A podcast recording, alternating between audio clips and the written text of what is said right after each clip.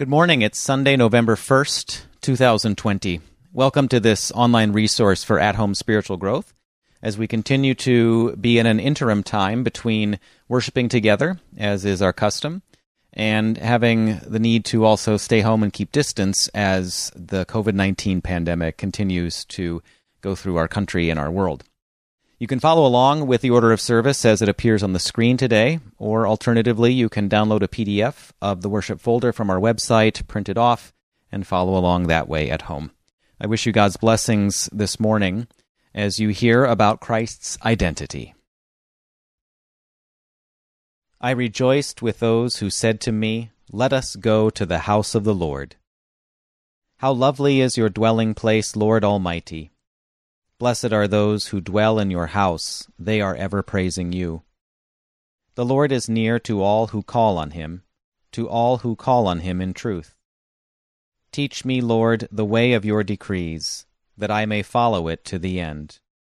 Your word is a lamp for my feet, and a light on my path. Faith comes from hearing the message, and the message is heard through the word about Christ. Let us pray. Blessed Lord, you have given us your holy scriptures for our learning. May we so hear them, read, learn, and take them to heart, that being strengthened and comforted by your holy word, we may hold firmly to the blessed hope of everlasting life. Through Jesus Christ our Lord, who lives and reigns with you and the Holy Spirit, one God now and forever. Amen. The reading is from 2 Peter chapter 1 verses 16 to 21. We see that everything the Lord has done has made it clear who Christ is. For we did not follow cleverly devised stories when we told you about the coming of our Lord Jesus Christ in power, but we were eyewitnesses of his majesty. He received honor and glory from God the Father when the voice came from to him from the majestic glory saying, this is my Son, whom I love. With him I am well pleased. We ourselves heard this voice that came from heaven when we were with him on the sacred mountain. We also have the prophetic message as something completely reliable, and you will do well to pay attention to it, as to a light shining in a dark place, until the day dawns and the morning star rises in your hearts. Above all, you must understand that no prophecy of Scripture came about by the prophet's own interpretation of things, for prophecy never had its origin in the human will. But prophets, though human, spoke from God as they were carried along by the Holy Spirit. The Word of the Lord. Thanks be to God. The Holy Gospel is Matthew chapter 17, verses 1 to 9. The Father confirms the identity of His Son, the Lord Jesus. This gospel is the basis for today's sermon. After six days, Jesus took with him Peter, James, and John, the brother of James, and led them up a high mountain by themselves. There he was transfigured before them. His face shone like the sun, and his clothes became as white as the light. Just then there appeared before them Moses and Elijah talking with Jesus. Peter said to Jesus, Lord, it is good for us to be here. If you wish, I will put up three shelters one for you, one for Moses, and one for Elijah. While he was still speaking, a bright cloud covered them, and a voice from the cloud said, This is my Son, whom I love. With him I am well pleased. Listen to him. When the disciples heard this, they fell face down to the ground, terrified. But when Jesus came and touched them, he said, Get up, don't be afraid. When they looked up, they saw no one except Jesus. As they were coming down the mountain, Jesus instructed them, Don't tell anyone what you have seen until the Son of Man has been raised from the dead. The Gospel of the Lord. Praise be to you, O Christ.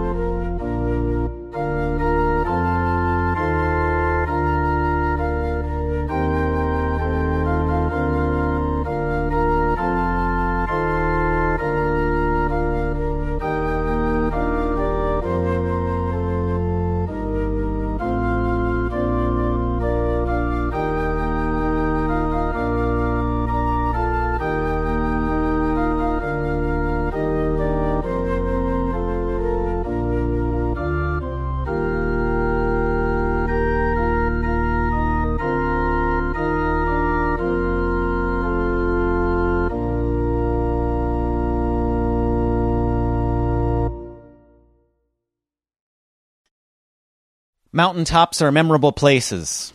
You have the elevation, the clear, crisp air, the magnificent view, and it all adds up to create an atmosphere of awe, respect, and high spirits. In today's gospel from Matthew chapter 17, three disciples of Jesus went on a hike up a mountain, but they weren't in high spirits that day. It was quite clear they were going up with some sadness and uncertainty. Because life with Jesus had hardly been easy for the disciples, Peter, James, and John. They had their expectations of Jesus, but those expectations were consistently mistaken Time and time again, they demonstrated that they lacked both an understanding of the mission of Jesus as well as an understanding of what following him would require. It was frustrating, bewildering. In fact, just a few days before the, this trip up the Mount of Transfiguration, Jesus had severely rebuked Peter, telling him, You don't have in mind the concerns of God, but merely human concerns.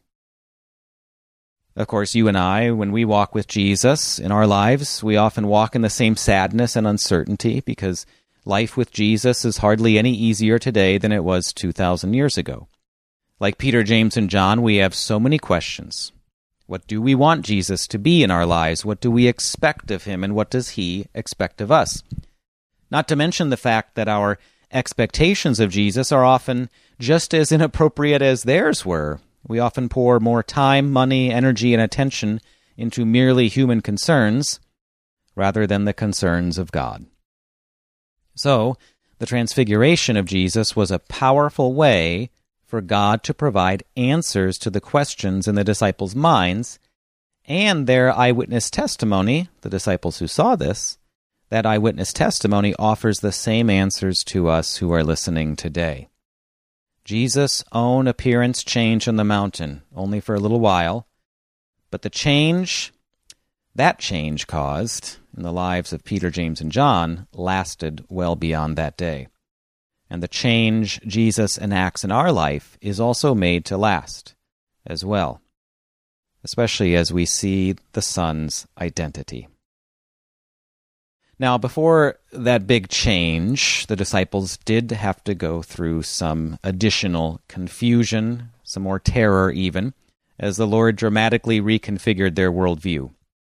All of a sudden, as on they were on that mountain, Jesus was transfigured before them. That means his appearance changed. His ordinary outward form began to shine with unmistakable glory, the glory that was his because he is not only truly human, but also truly God in human flesh. Even his clothing transfigured from drab off white burlap to shining light. And this isn't the kind of clean you get from a good laundering. This is shining white in a way human language fails to express adequately. But what their human language could not express, their human hearts could still feel, because the sight of Jesus' divine glory as the eternal Son of the Father overwhelmed them with fear and terror. So dumbstruck by it all, Peter blurted something out about pitching some tents for everyone there, and as parallel accounts of this uh, in other Gospels tell us, really, Peter just he didn't know what to say. He had no idea what to say in this situation. He was in this awkward place between leaving behind his own understanding of things and making his way to a new reality in Christ. Of course, we don't want to be too hard on Peter and his companions either. They weren't in an easy spot. And as if Jesus' changed appearance wasn't enough already, next appears Moses and Elijah, two men long dead, at Jesus' side. And at this point, any of those merely human concerns or expectations that the disciples often had of Jesus, well, they were flying right out the window, wouldn't you say? The sight of Moses and Elijah affirmed for them the saving work of Jesus, his vocation, his calling, the very thing Jesus himself kept saying he had come to this earth to do. Moses was the great lawgiver, that is, the one who gave God's moral standards for the whole world.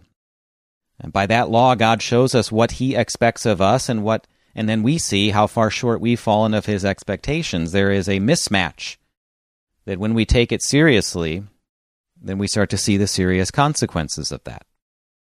And then Elijah was one of the first in the long line of prophets who spoke of the coming Savior and what he would do to rescue a world of people trapped in their sin and death for failing to live to God's holy standards as they were created to live.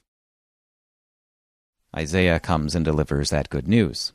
And so the sight of Moses and Elijah and then Jesus standing together united was a powerful way for God to show those Jewish eyewitnesses how everything was adding up. Moses, Elijah, Jesus. Moses, Elijah, Jesus together.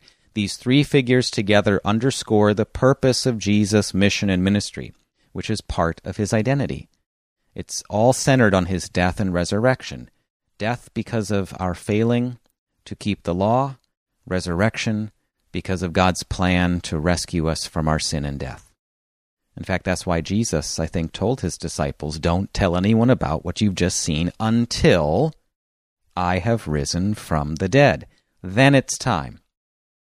See, Jesus had laid the groundwork for their understanding of who he was and what he came to do, but it would only become completely clear and really relevant to other people after his resurrection from the dead. Only then would they experience the peace and confidence that this transfiguration, as troubling as it was in the moment, was really meant to provide.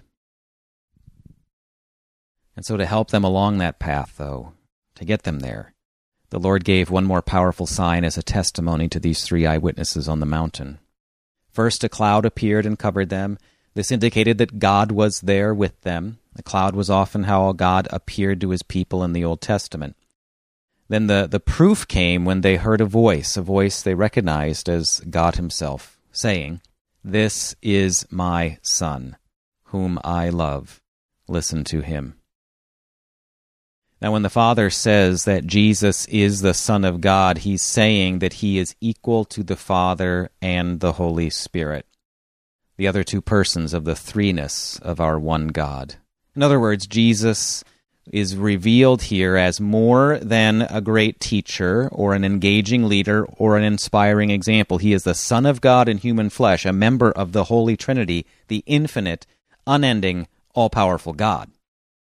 And the first disciples needed that confirmation from God because it was it was actually for claiming to be God that Jesus' own enemies put him to death. That was the crime they accused him of. They said, This man blasphemes. He's saying he's God. And so the voice from the Father prepared the disciples to understand that Jesus was correct in making that claim. And we need that confirmation too, because our world, all around us, the world says many complimentary things about Jesus. No one has any bad things to say about Jesus. But it's another thing entirely to confess Jesus as true Lord and true God. That is a more rare gift. After all, it's one thing to say nice things about Jesus, it's another thing entirely to confess his identity as he claimed and as he revealed, because then it would require you and me to conform our thinking and our living to the pattern of the Son of God. And that is a different thing, entirely, isn't it? And so the Father finally directs the disciples to listen to Jesus and to trust him, to take what he says, his word, and take his identity and wrap this all together and say, Here is the one in Jesus whom I can follow. I can trust him. What he says is true. And after all, what we say to be true about Jesus' work is closely related to our attitude toward his word. They all come this all comes together. The Father gives the simple, unmistakable directive listen to him. And that makes sense, given Jesus' identity. If Jesus is just a great teacher, you could disagree with him. You know, the father might have said, This is my son whom I love. He's a, just a great teacher. A lot of other people like him, but he's a really good one. Uh, consider his point of view, maybe. If Jesus was just an exi- inspiring example, you could always find some other inspiration too. If if you could say Jesus is an engaging leader, you could follow him for a time, but then you could follow someone else. But the, the Father does not leave that option, does he? Because if Jesus is who he says he is and who the Father claims he is, that is, if he's God in human flesh, it makes big, big difference. Then what he says is really going to be worth listening to, worth following, worth staking everything on. We bet everything on what he says. Now, some people might say Christians are just blind followers, the kind of people swayed by stupid stories from long ago. And that caricature of Christianity certainly does cause a lot of pain in our hearts and our minds. In fact, that might be part of the sadness and frustration and uncertainty that we bring to the table today in our lives as followers of Jesus. Life with Jesus is is often difficult because life itself is fundamentally broken just as we are fundamentally broken. We have sin that clings to our hearts by our very birth and and it leads to death, which is the, the most overwhelming empirical and scientific proof of sin there is. And each of us is trying to carve out a space for our own wants and desires at work, at school, among our friends and family. Often it really does feel as if there's not a lot of room left for the goodness and the wholeness and the love of God and service to one another. But here on the mountain stands a man named Jesus showing his disciples and us so clearly who he is, how he is directly related to the promises of the Old Testament, and how clearly those first eyewitnesses saw it all, so that they were able to tell it to us. This transfiguration, this revelation of Christ's identity, resonates right on down to our time today. And it speaks in the same way it did long ago because what would happen next from this is something that we always remember. It was even more confusing, it, it was wrong, even, that this glorious one would soon go to a cross, an instrument of execution, and be put to death for crimes that he did not commit, for lies that were told about him, and even that our own sin, sin he didn't commit, would be heaped on him in that great moment on the cross. And yet, before Jesus walked through that dark valley on the way to resurrection, he gave his disciples this revelation, and we have it too. For us too, what happens between now and our promised entrance into, into glory often seems confusing. It's often wrong and unjust. The fact that sin should, should so easily break into my life, that, that even as a Christian it's going to cling to me, that one's close relationships should be strained to the breaking point, that simply preaching and teaching the good news of Jesus should be faced with so many obstacles, that every human life, no matter how virtuous, should end in death. All this is the dark valley we still travel through. The tears will be on our faces because of this dark valley. But Jesus proclaims to us today and reveals through his identity that after this valley is a high spot, a mountain, where true glory is revealed and lasting comfort is given. Jesus gave us a glimpse of that on the Mount of Transfiguration. He showed his vocation, his identity, so that we would know who he is, who it is we're following, and what, it, what that requires of us. He gave us a glimpse of how he would purchase and win us by his own blood.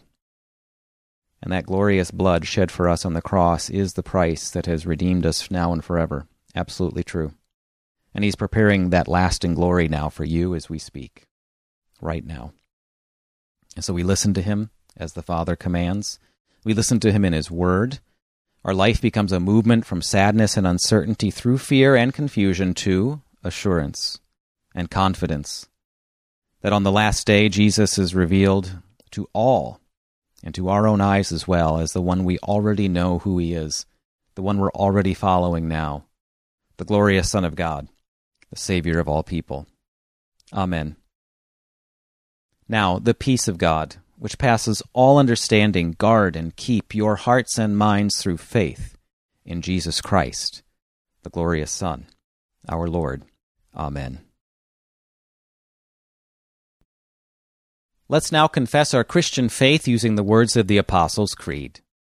I believe in God the Father Almighty, maker of heaven and earth. I believe in Jesus Christ, his only Son, our Lord, who was conceived by the Holy Spirit, born of the Virgin Mary, suffered under Pontius Pilate, was crucified, died, and was buried. He descended into hell. The third day he rose again from the dead. He ascended into heaven and is seated at the right hand of God the Father Almighty. From there he will come to judge the living and the dead. I believe in the Holy Spirit, the holy Christian Church, the communion of saints, the forgiveness of sins, the resurrection of the body, and the life everlasting. Amen. Let us pray. Lord, hear my prayer, listen to my cry for mercy. In your faithfulness and righteousness, come to my relief. Spare us, Lord, from the lies of the devil and the attacks of our conscience. Comfort and save us in your patient compassion. Have mercy on us, Jesus.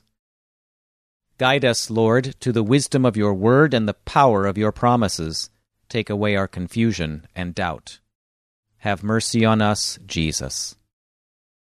Hear us, Lord, when we come to you in prayer. Make us confident to take you at your word and follow you in faith. Have mercy on us, Jesus. Empower us, Lord, to walk in your ways and live in your truth. Fill us with your love that we may love you and one another. Have mercy on us, Jesus. Almighty God, by your Spirit, the whole body of the Church is governed and sanctified.